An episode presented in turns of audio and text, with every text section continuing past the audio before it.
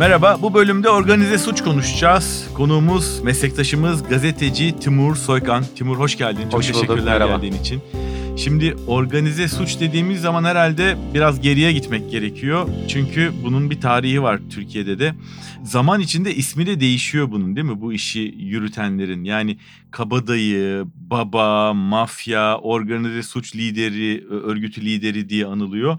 Sonuncusu zaten gündemimizi epey zamandır meşgul ediyor. Evet aslında eskiden mafya diyorduk kısa. Şimdi organize suç lideri demeye başladık. Biraz da cümleler uzuyor bu yüzden iki kelime ekledik.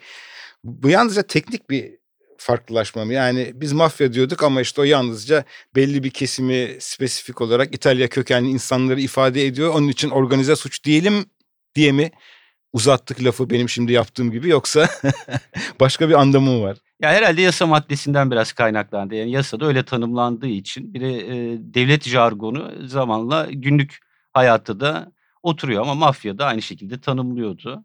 Yani aslında bunların hepsi tarihsel olarak da kabadayıdan bugüne kadar geldiğinizde içerik aynı ama sürekli isim değiştiren. Ama baktığınızda son dönemde de biraz böyle resmi açıklamalara ve haber dilinde biraz daha böyle resmiyet katmak için bir ifade biçimi bence. Bir de herhalde özendirici olmaktan çıkarmak için de böyle bir hani organize, suç, örgüt falan diye uzattılar. Çünkü mafyanın bile belli bir cazibesi var. Hani buraya kapağı atmak isteyenler için belki de. Ama Hele- şu- pardon. Yok söyle söyle. Yani şöyle bir gerçekle karşı karşıyayız Türkiye'de. Yani son, son dönemde özellikle yani Kurtlar Vadisi sürecinden itibaren mafya yani belki ismi onun için biraz özendirmemek için yapılmış ama mafyayı özendirmek için her şey yapıldı Türkiye'de. Yani bir işte e, susurluk dönemini yaşamışsınız. Devlet e, mafya siyaset üçgeninde çok çok büyük skandallara onlarca yıldır tanık oluyorsunuz. Ama dizileri açtığınızda bir seyrediyorsunuz. Kurtlar Vadisi'ndeki kahramanlar, Eşkıya Dünya Hükümdar Olmaz'daki aktörler ve sokaklara çıktığınızda çok uzun süredir her tarafta Polat Alemdar okulların önünde, liselerde bir dünya Polat Alemdar görüyorsunuz. Bir dünya Çakır görüyorsunuz. Cenaze törenleri yapıyorlar dizi karakteri için. Mafyanın ben özellikle devletle ilişkili işte devlet mafya siyaset üçgeninin meşrulaştırılmasında biraz da kahramanlaştırılmasında o yeraltı dünyasındaki karanlık figürlerin e, bu dizi süreciyle çok yakından ilgili olduğunu düşünüyorum ve dünyada da böyle işin kötü yanı. Dünyada da bunun bu yeraltının bir gizemli cazibesi sürekli işleniyor. Ki yani burada da çok söylenir mesela bu Baba filminin de yani oradaki karakterler çok sofistike, şık, havalıdır. Ya aslında o dönemde Amerika'daki orijinal mafya üyeleri, İtalya kökenli suç örgütü liderleri işte Marlon Brando falan gibi insanlar değil yani kılıkları, kıyafetleri çok dağınık, e, doğru dürüst konuşamayan insanlar falan. Onlar filmi seyrettikten sonra imaj çalışması yapıyorlar. Yani filmdeki gibi daha karizmatik insanlar olmaya çalışıyorlar. Buradan işin siyaset dedin en önemli kısmına geleceğiz ama şu- şunu sorayım sana. Türkiye'de çok söylenen bir şey. Benim de hiç katılmadığım bir şey ama senin fikrini alayım. Hani denir ya canım eskiler kabadayıydı. O zaman bir e, racon vardı. Şimdi işler bozuldu yani. Kabadayılar iyi. E, mafya onun kadar iyi değil ama gene babalar filan bir havası var. Ne bugünkü organize suç? Sen ne düşünüyorsun? Ya çok katılıyorum sana Can abi. Çünkü şöyle bir durumla karşı karşıya. Son kabadayı derler örneğin böyle şey. Hatta bir de süre sonra sonra böyle son mafya babası falan gibi böyle daha yumuşatan ama kabadayılığa da böyle bir meşruluk katan bir söylem e, hakim. Bunu da biraz efsaneleştirme işi, efsaneleştirme biraz önce bahsettiğimiz gibi o kısımla o kısımla ilgili. Ama şöyle bir gerçek var. Vurdular mı onlar da vuruyor. Yani bıçakladılar mı onlar da bıçaklıyor. Onlar da malına çöküyor. Onlar da uyuşturucu ticareti yapıyor. Yani baktığınızda hiç öyle kabadayılıkla işte organize suç örgütü liderliği arasında bir fark olduğunu düşünmüyorum. Çünkü en temel kural yeraltı dünyasında organize suçta acımasız olmak, can yakmak ve e, adalet duygusunun olmaması. Çünkü birilerinin malına çöküyorsun. Adalet duygusu olan bir insandan böyle ahlaki olan, ahlakı olan bir insandan da hiçbir zaman e, iyi bir efsane olarak bahsetmek mümkün değil bence. Şimdi çökme lafını biz son zamanlarda giderek daha fazla duymaya başladık. Geçmişten bugüne e, suç çeşitlerinde bir değişiklik oldu mu Türkiye'de organize suç örgütlerinde? Ve bu çökme eskiden beri vardı diyorsun adı neydi nasıl uygulanıyordu? Ya çökme aslında şöyle yani suç tanımları yani suç alanları belirli aslında büyük ölçüde. Türkiye'de Can abi de çok daha iyi bilir. Yani 60'lardan itibaren uyuşturucu yeraltı dünyasının ana besin kaynağı. O da şundan kaynaklanıyor. Yani Türkiye bu konuda çok garip bir ülke. Yani Afganistan'da dünyadaki uyuşturucunun %86'sı sanırım Afganistan'da üretiliyor eroinin. Ve o eroinin ana amacı her zaman Avrupa'ya ulaşmak. Tabii daha zengin coğrafyalara ulaşmak. Avrupa'ya ulaşması için de Türkiye'den geçmesi gerekiyor büyük kısmını. Yani bu en eski eroin hatlarından, güzergahlarından biri. Afganistan'dan yola çıkıyor. İran, Türkiye, Balkanlar ve Avrupa'ya yayılıyor. Buna da Balkan güzergahı diyorlar. Yani sanırım e, o eroinin %65'iydi sanırım bu yoldan Avrupa'ya ulaşıyor. Bu da işte en fazla eroin İran'da yakalanıyor. 25 ton yılda yaklaşık. Yani rekoru o. Türkiye'de de rekor 20 ton. Yani ikinci en çok eroin yakalanan ülke. Ben bunu şey diyorum yani onun için. Yani Türkiye Avrupa'nın Meksikası. Yani buradan sürekli oraya bir uyuşturucunun gittiği onlarca yıllık yani 60'lardan beri bir süreci yaşıyoruz. Bu Türkiye'de mafyanın, yeraltı dünyasının, organize suçun besin kaynağının hiç bitmemesi anlamına geliyor. Çünkü bu Baronlar Savaşı'nın kitabını yazarken de gördüğüm bir şey var. O uyuşturucu geçiyor evet baron var ama baronun etrafında genelde böyle çoğunlukla çok kalabalık suç örgütleri olmuyor. Onlar ihaleleri açıyorlar cinayetler için. Başka suç örgütleri oluyor etrafta böyle çok daha adamı olan. Taşeron örgüt. Taşeron örgütler aynen. Ve vur, vurucu yani adamları çok olan yani tetikçileri çok olan örgütler oluyor. Onlar da zaten para çok bol olduğu için uyuşturucu kaçakçılarında bunları para vererek bütün o işleri halledebiliyorlar taşeronlara vererek. Bu da ama yani veya işte bir çökme olayı olduğunda biraz önce dediğimiz gibi yani o işi onlar halledebiliyor veya bir parada paylaşmada bir sorun olduğunda devreye girebiliyorlar. Ama kitabı yazarken en ilgimi çeken şeylerden biri oydu. Yani dizilerde izliyoruz biraz önce dedim ya. Yani senin de anlattığın gibi böyle masa kurulur hani böyle sorunları çözmek için oturup konuştular. Vallahi kuruluyormuş yani. Ona da masa kurmak diyorlarmış. Bir uyuşturucu baronuyla konuştum bunu yani. Eskiden yapıyordum şimdi yapmıyordum diyor. Masa kurmak denir buna. De cemaat toplamak denir buna deniyor. Orada ak sakallılar oluyor. Böyle her sözleri dinlenen kişiler oluyor. Onlar da bakıyorlar uyuşturucu ile ilgili trafiğe, paralara bakıyorlar. Kayıp olan mala bakıyorlar. Ve diyorlar ki sen 25 milyon dolar cezalısın. 25 milyon dolar ona veriyor. Vermezse de cinayetler başlıyor. Oradan da yani o uyuşturucunun yani ana besin kaynağı olan yeraltı dünyasının uyuşturucudan gelen para Türkiye'de yıllardır değişmeyen bir gerçek. Ama bunun dışında çek senet tahsilatı tabii. Yani biraz da hepsinin palazlandığı nokta o oluyor. Başlıyorlar bir bölgede otomobil kaçakçılığı, otomobil hırsızlığı, şu bu filan derken etrafta bir kalabalık bir çeteleşme oluşuyor. Bunlar bir süre sonra milletin çek senet işlerine girmeye başlıyorlar. Ödeme yapmamış biri onu korkutmaya başlıyorlar. Sonra birine geliyorlar diyorlar ki biz seni koruruz bak burada başına iş gelir diyorlar. Aslında kendilerinden korumaları gerekiyor o şeyin. Ona mecbur kalıyorlar. Bir süre sonra bir para da oluşuyor. O para oluştuğunda çok büyük çoğunlukla araba otomobil galerisi açıyorlar. Çok büyük çoğunlukla. Nedense hep öyle. Arabayı da çok Bir seviyorlar. de arabayı da seviyorlar. Çok tabii. seviyorlar, çok seviyorlar. İşin fiyakası o yani. Her zaman işin fiyakası o. Daha sonra şans yani kendi amacı o olanlar Türkiye'de çok uzun yıllardır bu işi yapan ve burada muslukların başını tutan Afganistan'dan buraya gelene kadar muslukları başını tutan kişilerden el alıyorlar. Yani biri el veriyor onlara. Ve abi bakıyorlar o güzergahtan Avrupa'ya, Avrupa'da suç örgütleri de tabii çok Türkiye'de etkili oluyor. Yani çok Türk asıllı çok fazla e, Hollanda'da, Belçika'da, Almanya'da suç örgütü var. Onlarla da temasları sayesinde bunu yönetiyorlar. Onun dışında dediğim gibi yani e, bir de vurucu timleri olan yani böyle tetikçileri bol olan suç örgütleri var. Onlar sürekli bir savaş halinde Türkiye'de. Hatırlarsınız çok ilginçtir o. Bakın hala çok merak ettiğim konulardan biri. Alaaddin Çakıcı çıktı cezaevinden. İçişleri Bakanlığı daha doğrusu organize suç birimleri Türkiye'nin emniyeti Antalya'da bir toplantı yaptı otelde. Ve o toplantıdan çok ilginç bir belge sızdı. Türkiye'de hangi suç örgütünün Kaç adamı var? kaç adamı var? Küsuratlı çok da Evet, küsuratlı. çok. Evet, Alaaddin Çakıcı örneğin. E, Sarallar vardı orada. Alaaddin Çakıcı, Kürşat Yılmaz vardı. Sedat Peker vardı. Yani aslında baktığınızda Türkiye'deki bütün suç örgütlerini küçüklü büyüklü yani büyük örgüt hepsini değil tabii yani ulusal, ulusal büyük olanlar evet, olanları. yerel olmayanları dizdiler. O günden bugüne operasyon hatırlamıyorum yani. E, Çakıcı'nın tamam bu kadar adam var. Çakıcı elini kolunu sallayarak geziyor. İşte yanında muhalefet liderini tehdit ediyor falan.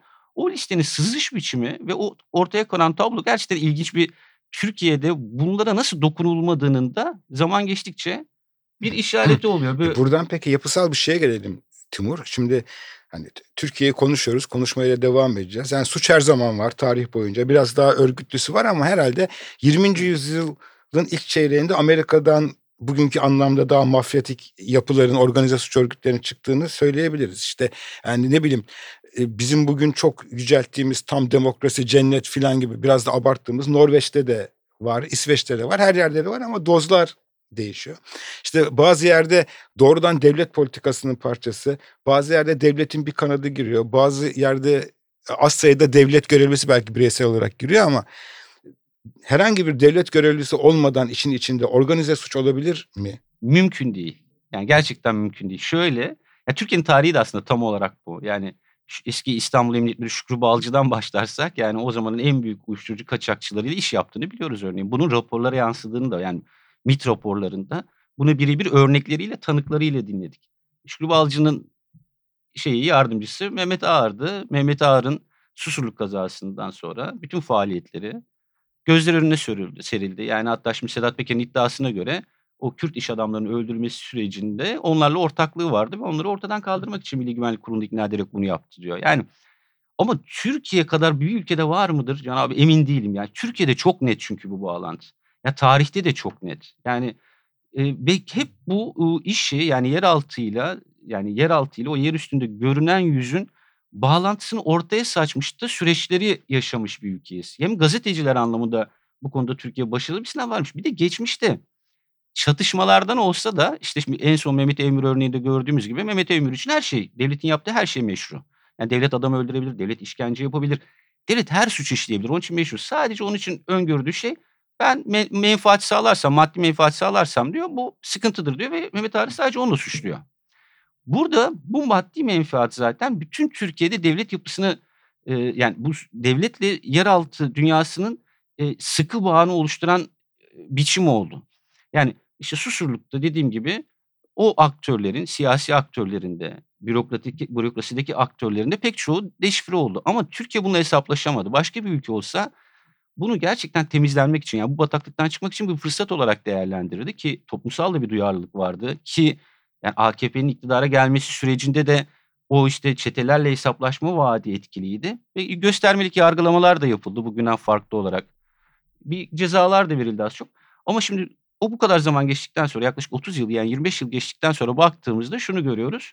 Susurluk bitmemiş. Aslında yargılanmamış. Türkiye o temiz eller temizlenme şansını çok ciddi bir şekilde kaybetmiş.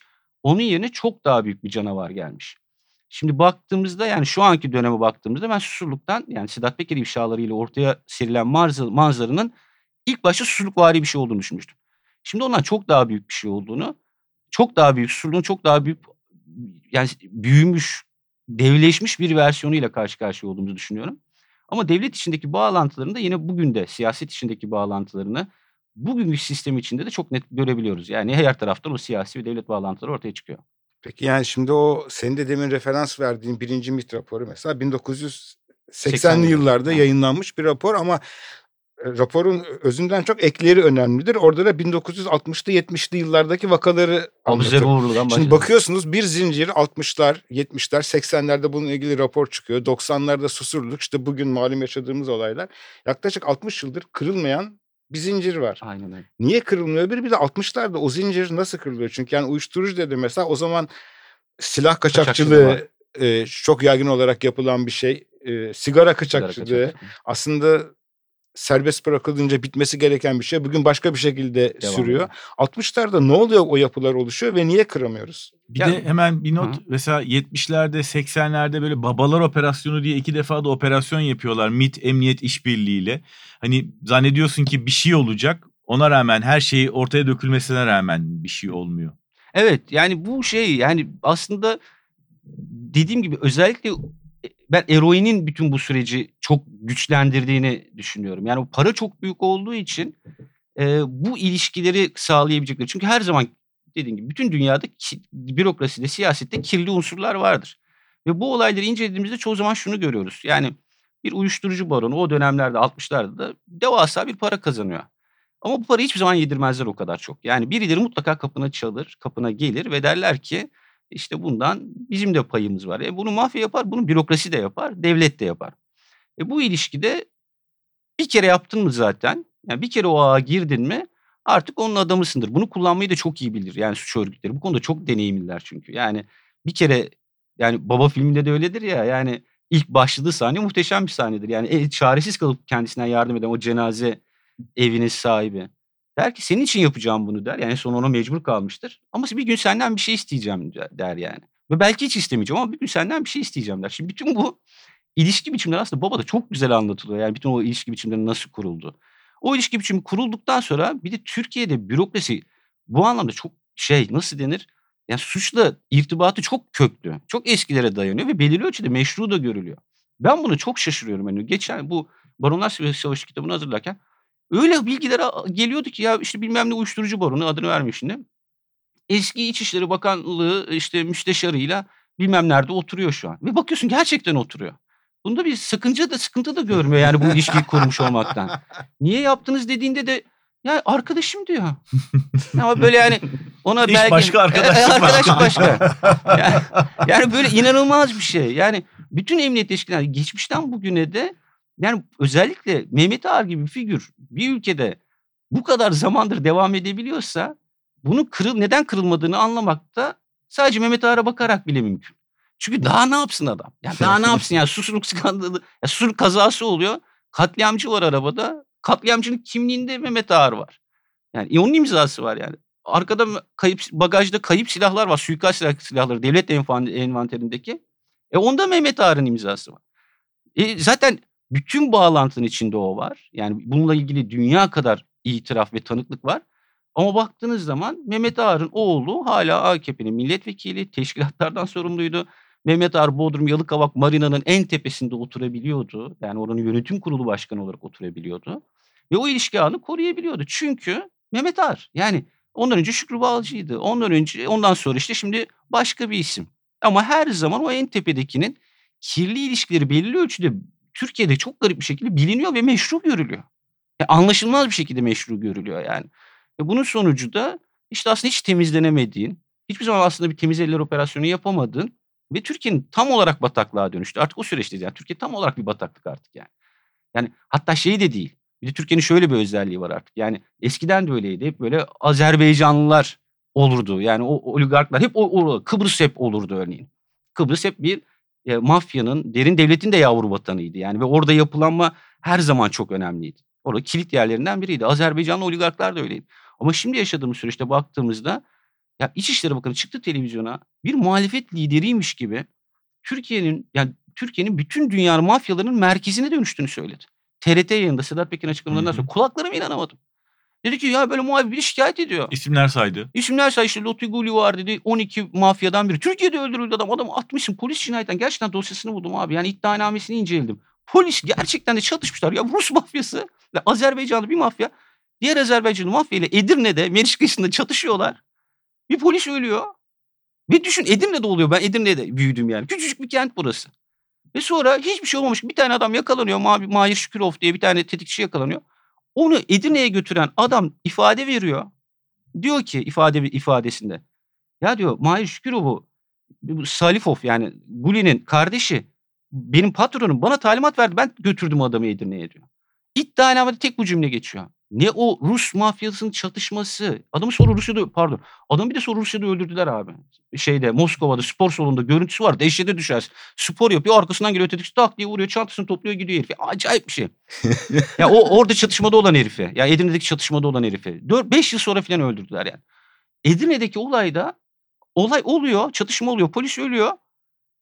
Soruşturma, yani fezleke'ye bakıyorsun. Yani polis fezleke'yi sığdır, sızdırıyor. Bütün aktörler var. İşte Yalnız Aslan abi- Haydarov var, Na- Na- Nadir Salifov var, hepsi var. Sonra İddianameye giriyorsun. Hiçbir, bir de? Bir- iddianamede hiçbiri yok. İddianamede hatta şöyle bir cümle var akıl alır gibi. Neden çatıştıkları, bu niye Edirne'ye geldikleri belli olmadı, çözülemedi. Bu kadar.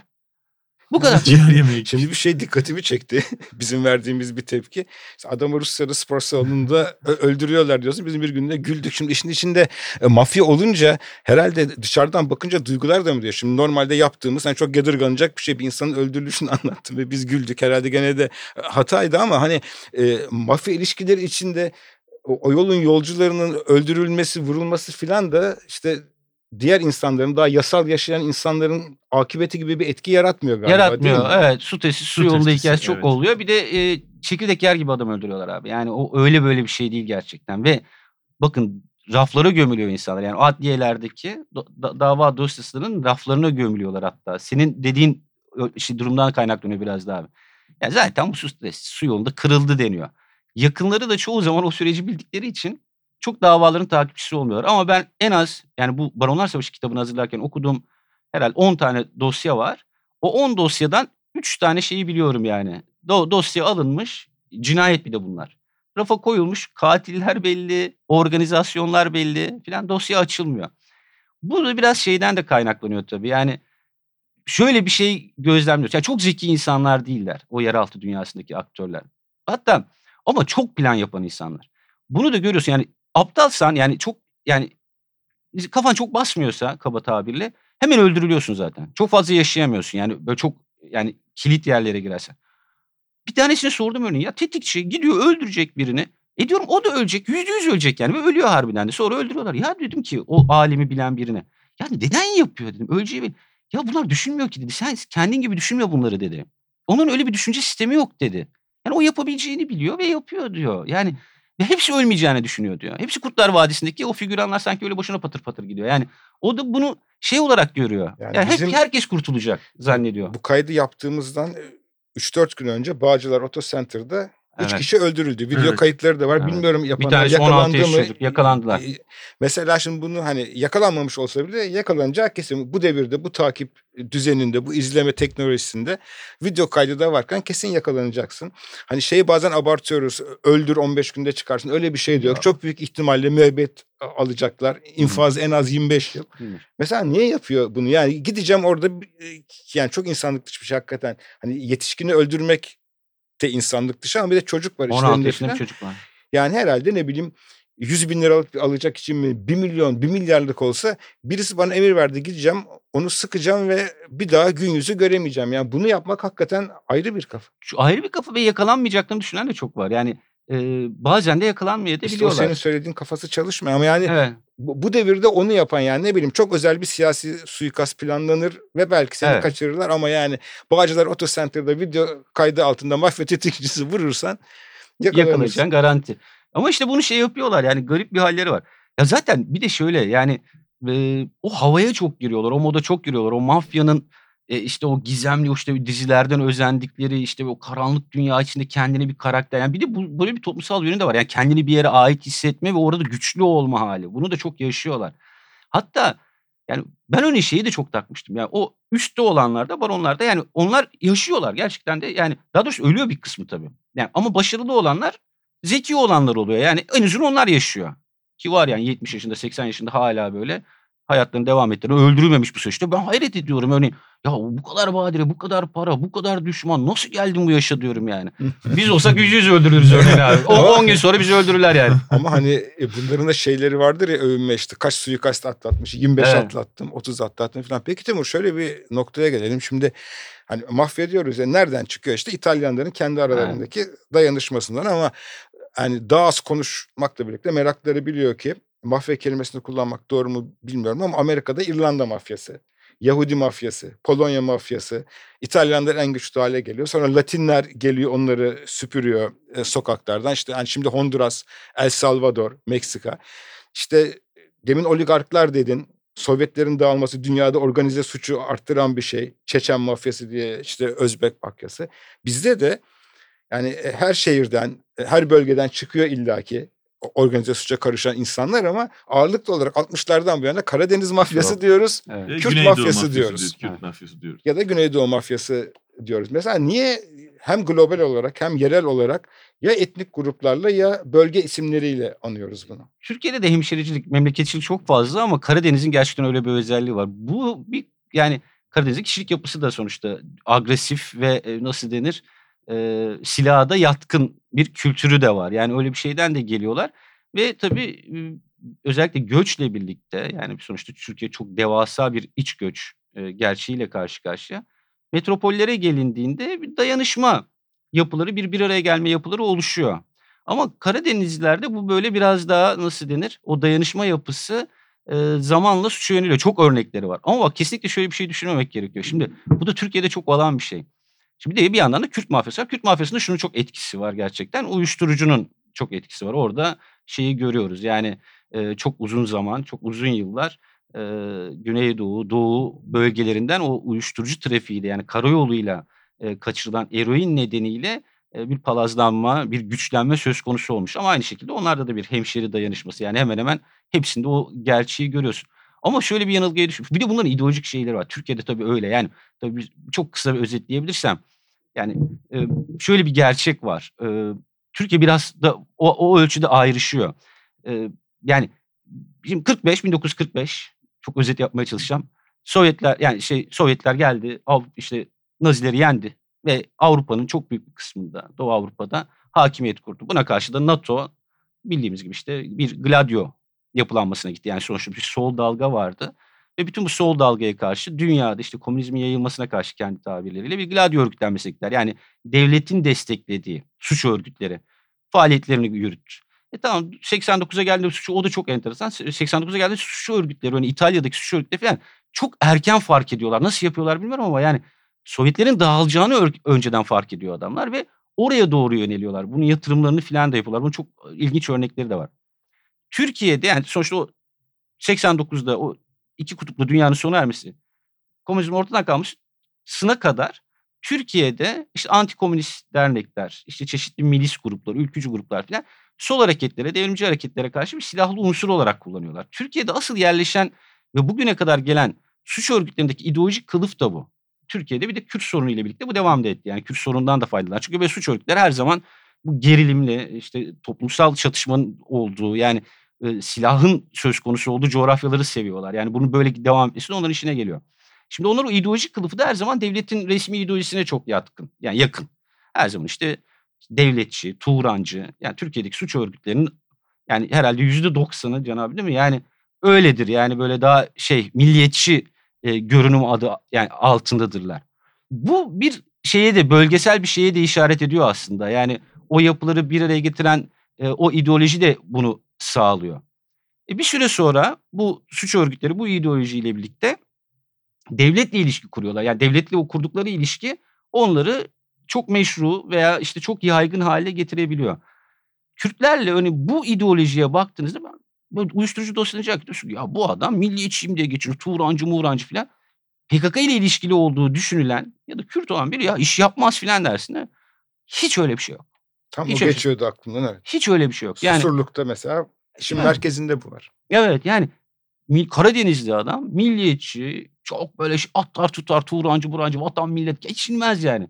Aa bir bakıyorsun yani o PKK'lı dediği işte Kürt olan kişiyle birlikte yapmış işi. Şey hatta Abuzer şey Be- Behçet Cantürk ilk ortaklarından biri Karadeniz ismini hatırlayamadım. Şimdi Karadenizli bir kişiyle birlikte işi asıl organizasyonu kuruyorlar yani. Orada ideoloji falan kalmıyor. Yani para söz konusu olduğu zaman herkes aa hiç o diğer kısmı sırf kılıp yani bayrakla kendini suçlarını örtmek kısmı. E daha güncel bir örnek Mübariz Mansimov gemimde Ermeni miço bile çalıştırmam diyor ama Amerika'daki ortağı değil mi? Onu Onu örneğin ya, o kadar Ermenistan enteresan ki ben de konuştum Mansimoğlu bununla ilgili röportaj da yaptım. ya deliriyor Mansimo bununla ilgili. Diyor yalanlıyor tamam bir şeyler. Ya diyorum ki işte Erdoğan'ın örneğin sizin ailesine sizin gemi aldığınız, hediye ettiğiniz söyleniyor. Erdoğan ailesi. Bu konuda ne diyorsun? Yalan diyor o kadar. Ermeni değil iş Ermeni işte ben tabii Ermeni demiyorum. Yani Levastan Dermen'le ortak olduğunu söylüyor. Allah deliriyor. Benim öyle bir şey yok. Ben onu dövdüm. Ben onu şöyle yaptım, böyle yaptım filan diye. Ya öyle bir şey ki, öyle bir hal ki.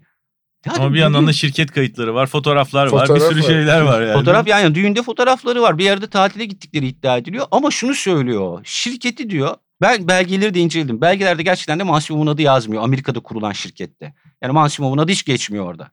E, Levastan Dermen'in oğlunun adı geçiyor. George diye bir oğlu var. O kurmuş şirketi. Ve Palmeli şirket diye. Yani Mansimov'un şirketinin Amerika versiyonu gibi kurmuşlar, isimli almışlar. O diyor ki bana kumpas için yaptılar buna. Ben çünkü Azerbaycan'ı çok seviliyorum. Beni orada işte Ermeniyle iş yapıyorum diye beni hedef gösterip kumpas göstermek için böyle bir şey yaptılar diyor. Ama işte her zaman motivasyon o. Yani Ermeni mi? Asla ben dövdüm şöyle yaptım böyle. Ya abi başka suçlardan bahsediyoruz. O hep ona geliyor hep ona geliyor. Çok ilginç yani. Şimdi e, Can az önce Amerika örneğinde çok iyi özetledi hızla bir nefeste. Yani işte göçmenler özellikle sonradan gelenler orada nüfus olarak palazlananlar mafyadaki ağırlığı da ele geçiriyorlar ve bir önceki grupları tasfiye edebiliyorlar. Almanya'ya, Hollanda'ya baktığımız zaman mesela işte Türklerin, Çeçenlerin, Balkan ülkelerinden gelenlerin hakimiyet kurduğunu görüyoruz. Şimdi Türkiye'de son yıllarda çok göç alan bir ülke oldu. Milyonlarca göçmen var ve şu da söyleniyor. Yani e, bunlar bir süre sonra palazlanınca bizim başımıza dert olacaklar, örgütlenecekler. Buna dair işaretler var mı Timur? Bence var ve bu kaçınılmaz bir şey ama. Yani bunu gerçekten önüne geçebileceğiniz bir durum değil bu. Yani böyle bir göç alıyorsanız ki yani bu yani Türkiye tarihinde böyle bir şey var. Yani 5 milyondan fazla e, göç göç eden kişiden bahsediyoruz. E, bununla ilgili şu emareler var. Genelde de herhalde böyle olur. Herkesten yani dinleyen herkesten mesela rica ediyorum. Son dönemde fidye diye Türkiye'deki olayları bir araştırırsanız bunun ipuçları çok net olduğunu göreceksiniz. Sürekli İstanbul'da ve Türkiye'nin çeşitli yerlerinde Pakistanlı, Afganistanlı, İranlı, başka insanlar kaçırılıyor. Türk Türk değil kaçıranlar. Yani Türkiye Cumhuriyeti vatandaşı değil. Yabancılar kaçırılıyor. Ve bunlar film gibi, korku filmi gibi hikayeler gerçekten. Belli bodrumlara koyuluyorlar. Görüntüleri çekiliyor işkence yapılırken. Pakistan'daki, Afganistan'daki oradaki ailelerine gönderiyorlar. Doğru sen deyince ben birkaç tanesini hatırladım mesela evet, bunları. Çok bak çok sık yani birkaç yıldır özellikle çok artıyor bu. Şimdi bunlar hep yakalanıyorlar da bir süre sonra. Yani biz en azından yakalananları öğreniyoruz. Bir de tabii tam boyutunu bilemiyoruz. Baskın yapılıyor, aile şikayetçi oluyor, baskın yapılıyor ve yakalanıyor. Yakalananlar da Afganistanlı çeteler olabiliyor, Suriyeli çeteler olabiliyor, Pakistanlı çeteler olabiliyor. Ama bu şeyi işaret ediyor. Yani e, bir alan var orada. Yani bir alanda bir sıkışma var ve orada kolay kurtulacaklarını da düşündükleri bir alan muhtemelen ama bir suç organizasyonunun işaretleri var. Bir de şöyle bir durum var son dönemde dikkat çeken ve ben bunun çok çok önemli bir konu olduğunu düşünüyorum. Hep konuştuk ya ana besin kaynağı eroin diye. Türkiye'nin bu karanlığın içinde yani bu e, mafya düzeninin bir şekilde içinde yer almasının en temel nedeni bu kaynağın hiç kurumaması. Bir de şimdi ona yasa dışı bahis de eklenmiş vaziyette. Bu da çok büyük bir. Biraz önce yanıt veremedim bu soruya. Yani hangi suç türleri başka var? Yani yasa dışı bahis e, yeraltı dünyasının finansmanı konusunda çok önemli bir hale gelmiş vaziyette. Yani çok büyük paralar söz konusu. Bu e, alanda bu oluşurken yani bu kaynak devam ederken suç örgütlerine yeraltı dünyasına kokain konusunda inanılmaz bir artış var. Yani kokain rotasına Türkiye dönüştürülmek isteniyor. Yani bir Kolombiya'da 4.9 ton yakalanan biliyorsunuz Türkiye gelmek üzere kokain var. Mersin'de 1.3 ton yakalandı. Bakın bu Latin Amerika'da bile yakalasanız bu kayda değer böyle önemli bir miktardır. Çünkü Türkiye'de 1.5 ton kokain yakalanır. En fazla rekor. Türkiye rekoru 3000 operasyon olur. Bu 3000 operasyon işte parti basar, kurye yakalar, yol kontrolünde bulur bir küçük paşet ve onları hepsini toplarlar. E, yıl sonunda açıklama yapar. Narkotik Şube Müdürlüğü der ki Narkotik Suçlarla Mücadele Şube Müdürlüğü biz yılda bir ton yakaladık ya da bir buçuk ton yakaladık. Bir seferde 1.3 ton kokain yakalandı. Bu zaten bir 4.9 ton Türkiye artık bir kokain rotasına dönüştürülmüş demek. Çünkü hiçbir zaman uyuşturucuyu ya biz gönderelim geçerse geçer geçmezse şey falan öyle bir şey yok. Yani ona 10 milyonlarca dolar yatırmış. Onu tüccarları var. Ve onun güzergahını kurmuş olmaları gerekiyor. Ve o güzergahtan çok emin olmaları gerekiyor. Böylesi büyük nakliyat yani sevkiyatlar yapmaları için.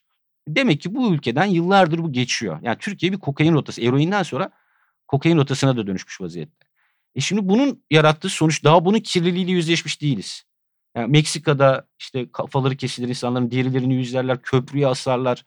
Yani böyle dehşet görüntüler görürüz ya o paranın büyüklüğündendir aslında bir yandan da o acımasızlığı yaratan, onu bu kadar cüretkar hale getiren o e, karşılığında aldığı bedelin büyüklüğüdür yani o acımasızlığın kaynaklarından biri. Türkiye'de şimdi bu kokainin girdiği zaman çok daha pahalı e, ve çok e, nasıl denir kiri de çok daha fazla olacak bir yol açılıyor. E şimdi bu yol açıldığında da çok ilginç bir şeyle karşılaşıyoruz. Bunu daha tam çözebilmiş değiliz. Ama bu sevkiyatlarda ve bazı hapların da sevkiyatında Afganistan'dan filan Suriyeli e, isimler, şirketler gözüküyor. Yani Suriye kökenli Türkiye Cumhuriyeti vatandaşı olmuş isimler çok fazla karşımıza çıkmaya başladı. Ama bunlar e, yani ne kadar tamamen bir Suriye bir suç örgütü mü yoksa bunlar böyle e, paravan gösterilen unsurlar mı bilmiyoruz ama Suriye'nin içinde de hani şöyle bir iddia da var. Yani yıllarca Laskiye yani Su- Suriye'de bir kokain rotası olarak kullanılıyordu. O iç savaş sürecinden sonra bu rotanın işte Mersin, Türkiye'nin güney bölgelerine kaydı. Suriyelilerin orada bu işe yaptığına dair iddialar var. Ama ben şeyi kaçınılmaz görüyorum. Yani o Suriyelilerde elbette bir süre sonra o dayanışma veya işte o bir şekilde tabii çok yani çok çok tehlikeli olan bir e, göçmen karşıtlığı söz konusu Türkiye'de. Yani popülist siyasetinde çok kolay suistimal edebileceği bir durum söz konusu. Bu baskı da arttıkça e, böyle suç örgütlerinin E, e, o zaten göç hani bir genel kural son gelen sokağa alır gibi Evet. bir genel kural var. O da işte organize suça dönüşüyor. Bu arada hani şikayet ediyoruz organize suç var diye ama bir yandan da konuşması zevkli bir şey olduğu için fark etmeden epey de zaman Öyle mi? geçti. Aa, çok özür dilerim. Ama yok yok hayır E, çok zevkle dinliyoruz. E, Senin başka yayınlarda sıkça söylediğin bir şey var. Girmeyelim ayrıntısına ama çok önemli bir şey. Kokain dedin. Yani her uyuşturucu ciddi problem ama ve Türkiye'de metamfetamin yaygınlaşması var ki metamfetamin çok başka bir şey. Biz hatta onu bir günde bir söyleşi kitabımız vardı. Orada da çok kısaca değinmiştik. Onun bir sosyolojisi de var. Yani böyle daha muhafazakar topluluklarda mesela Amerika'nın işte e, içkinin bile satılmadığı dry county denen yerleri vardır mesela. Öyle yerlerde falan çok yaygın yani e, sosyalliği olmadan onu alabilmek, nispeten ucuz olması falan yani haddim değil ama hakikaten buradan uyar. tamam her Ve yıkımının da hakikaten Eyvah, çok, büyük olduğu. Ciddi bir de hani şöyle bir e, riski var. Kısa tutayım dedim uzatıyorum ama mesela şimdi uyuşturucunun olduğu her yerde suç var mesela. Kimisinde onun suç e, ticareti suç olduğu için. Kimisinde uyuşturucunun parasını bulmak için insanlar suça yöneldiği için ama metamfetaminin kafası seni doğrudan suça yöneltiyor. Yani hiç e, o maddeyi aldığın zaman bir mantığı işleri olmadan yani. halüsinatif bir halde yani çok ciddi şiddet uygulayıp durduk yerde tanımadığın insanları falan öldürebiliyorsun. Çok ciddi bir şey. Çok ciddi bir problem. Bakın bu narkotik e, suçlarla mücadele ederken yani Türkiye narkotiğinin de çok dikkat çektiği bir konu son yıllarda. Çünkü şöyle bir gerçekle karşı karşıyayız. Yani şöyle diyor narkotik raporlarında. Önümüzdeki dönemin en tehlikeli e, madde bağımlılığı gerçeği. Yani bunun metamfetaminin çok hızlı yayıldığını ve bütün dünyada ama Türkiye'de değil. Türkiye'de de çok çok hızlı yayıldığını direkt tespit ediyorlar. Ya kendileri söylüyorlar ve buna karşı acil tedbir planları oluşturması gerektiğini söylüyorlar. Teoride böyle. Bir de bunda şöyle bir çok garip bir durum var. Bu raporları incelerken işte 2020 raporu çıktı sanırım. 2020 raporuna bir baktım abi. Bir önceki sene 1 ton metamfetamin yakalanmış. 2020'de 4 ton yakalanmış. Şimdi bu açıklanabilir bir şey değil. Yani bu yani siz geçmişe bakıyorsunuz işte e, örneğin 750 kilo, 800 kilo, 900 kilo öyle yakalanıyor yakalanıyor. Bir tona geliyor yani yıllar içinde oraya geliyor. Birdenbire 4 tona çıkıyor. Yani bu zaten Türkiye'nin pazara dönüştürüldüğünü yani metamfetamin pazarına dönüştüğünü ortaya koyuyor. Bir de onun şöyle bir avantajı var. İşte eroinde, kokainde falan laboratuvarlara ihtiyacınız var. Kimyasallara ihtiyacınız var. Şey. Bunlar küçük laboratuvarlarda üretebiliyorlar ve bütün dünyada işte Kuzey Amerika'da da çok e, eskiden en çok Kuzey Amerika'da dövülen. Şimdi bir madde var e, Afganistan'da bitki bu. Yani bir bitki doğada yetişen, vahşi doğada yetişen bir bitki. O 4 tonun neden arttığını yani 4 tona neden çıktığını da ortaya koyan bir gerçek bu. O bitki bazı kimyasallar yerine geçiyor ve çok daha ucuz yani beleşe doğadan topluyorsun.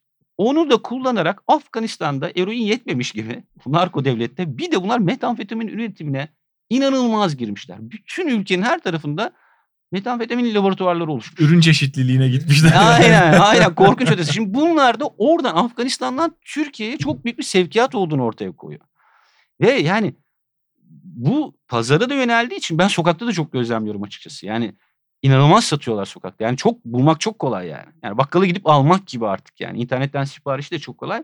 Ve bunlar küçük kristaller olduğu için limon tozu diyorlar. Met- Metin amca diyorlar buna abi sokakta. Metin amca alacağız falan diyorlar.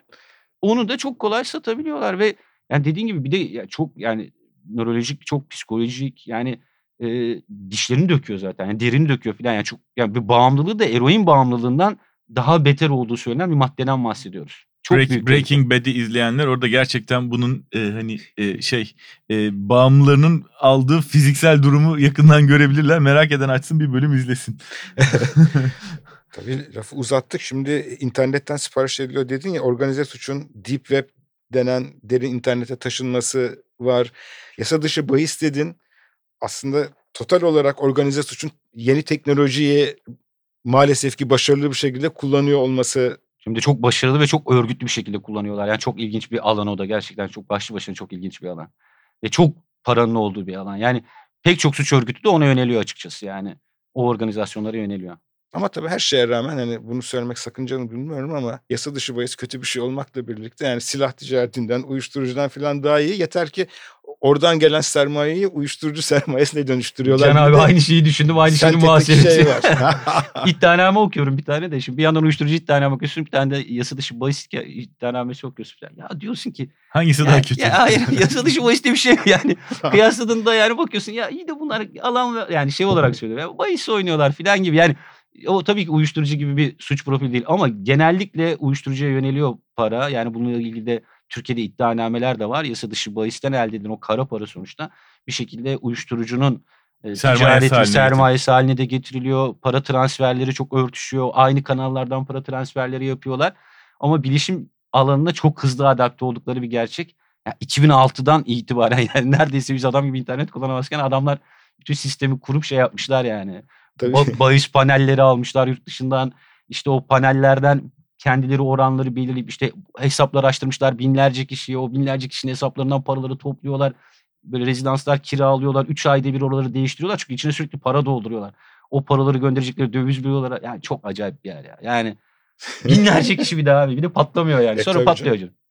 Tamam. Bir de ama yalnız şu demin söylediğimiz yani görece az kötüdür. Şimdi Evet, görece az e, e, dinleyenler içinde babası bütün parayı bahisle yediği için aç Bir de ona sormak insan lazım, falan varsa tabii bir de ona sormak Abi, lazım. O da yani. sakıncalı. Bunun çok şey örnekleri var. Yani banka çalışanı olup kasayı boşaltanlar, o bahise koyup yani hapse girenler. Yani biz de böyle biraz tabii uyuşturucuyla kıyasladığımız için onu böyle daha ya bu o kadar değil mi acaba falan diye konuştuğumuz bir Onun şey ama için onda bir yani evet Düşük bütçeyle yasal bahis yapın. düşük oran olsun ama yasal Yok. olsun. Yok öbür türlüsü benim söylemem çok ikiyüzlülük oluyor da onun için. o kadar ondan da uzak durun diyemeyeceğim artık diyorsun. Peki gelelim e, son sorumuza. Timur e, bu konuyla ilgili biraz daha fazla bir şey öğreneyim, okuyayım diyenlere e, nerelere başvurmasını önerirsin? Bu konuyla ilgili yazılmış kitaplar, belgeseller, hatta e, diziler, filmler. Tabii senin kitabını hemen analım. Arada e, konuştuk da Baronlar Savaşı. E, uyuşturucu trafiğinin nasıl Türkiye'den geçmeye başladığını örneklerle, iddianamelerle, ifadelerle, e, haberlerle e, anlatıyorsun. O gerçekten son durumu çok fotoğrafını çok güzel çeken bir kitap. Onun dışında ne var bu tabloyu çizen? Ya Türkiye aslında gazeteciliği bu konuda yani çok çok başarılı ve köklü yani. Ya Uğur Mumcu'dan zaten silah kaçakçılığı ile ilgili şey. Ya Uğur Mumcu zaten başlı başına bu külliyat bize çok çok fazla şey öğretiyor. E, Ama aklıma ilk ya, ya Overdose Türkiye Cengiz Erdinç'in kitabı meslek büyüğümüz yani o çok gerçekten de bu konuda Sevgili çok arkadaşımız. e, yani çok başarılı zaten Yani bu şey Adı geçince de sevgiyle gülmemiz gelen çok ama başarılı gerçekten o şey e, Overdose. Onun Doğan Yurdakul'la Çetele kitabı kesinlikle öneririm. Saygı Öztürk'ün Son Babalar kitabı yani o pek çok bilgi oradan sağlayabiliyoruz. Yani belgesel konusunda kötüyüm açıkçası. Onunla ilgili şey var. Ama Baba filmini tekrar tekrar 30 kere seyrederim. Her seferinde de şeye hayret ederim. Yani mantık olarak yani dediğim görseli böyle şey- her şeyi farklı ama mantık olarak yani nasıl sistemin işlediğini anlayabilmek açısından ve onun böyle bir süre sonra hepsinde olan gerçekten de o yani Türkiye'de de olan o. Yani bir süre sonra meşru bir figüre dönüşme isteği. Yani bir süre sonra bir iş adamı ya da işte oğlumuz senatör yapmak ister ya hepsinin hayali odur yani Amerika'da şeyde. Bunda da hep böyle Sedat Peker'de biraz olur. Hı hı. Yani artık iş adamıyım ben, iş adamıyım falan diye hatta şey örneğini de hatırlıyoruz yani.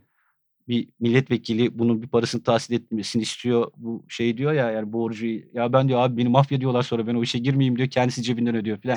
Şimdi hep böyle bir kurtulma isteği şeyleri olan öyle baba filmi işte biraz da onu da gösterdiği için o sürecin nasıl işlediğini göstermek için öyle.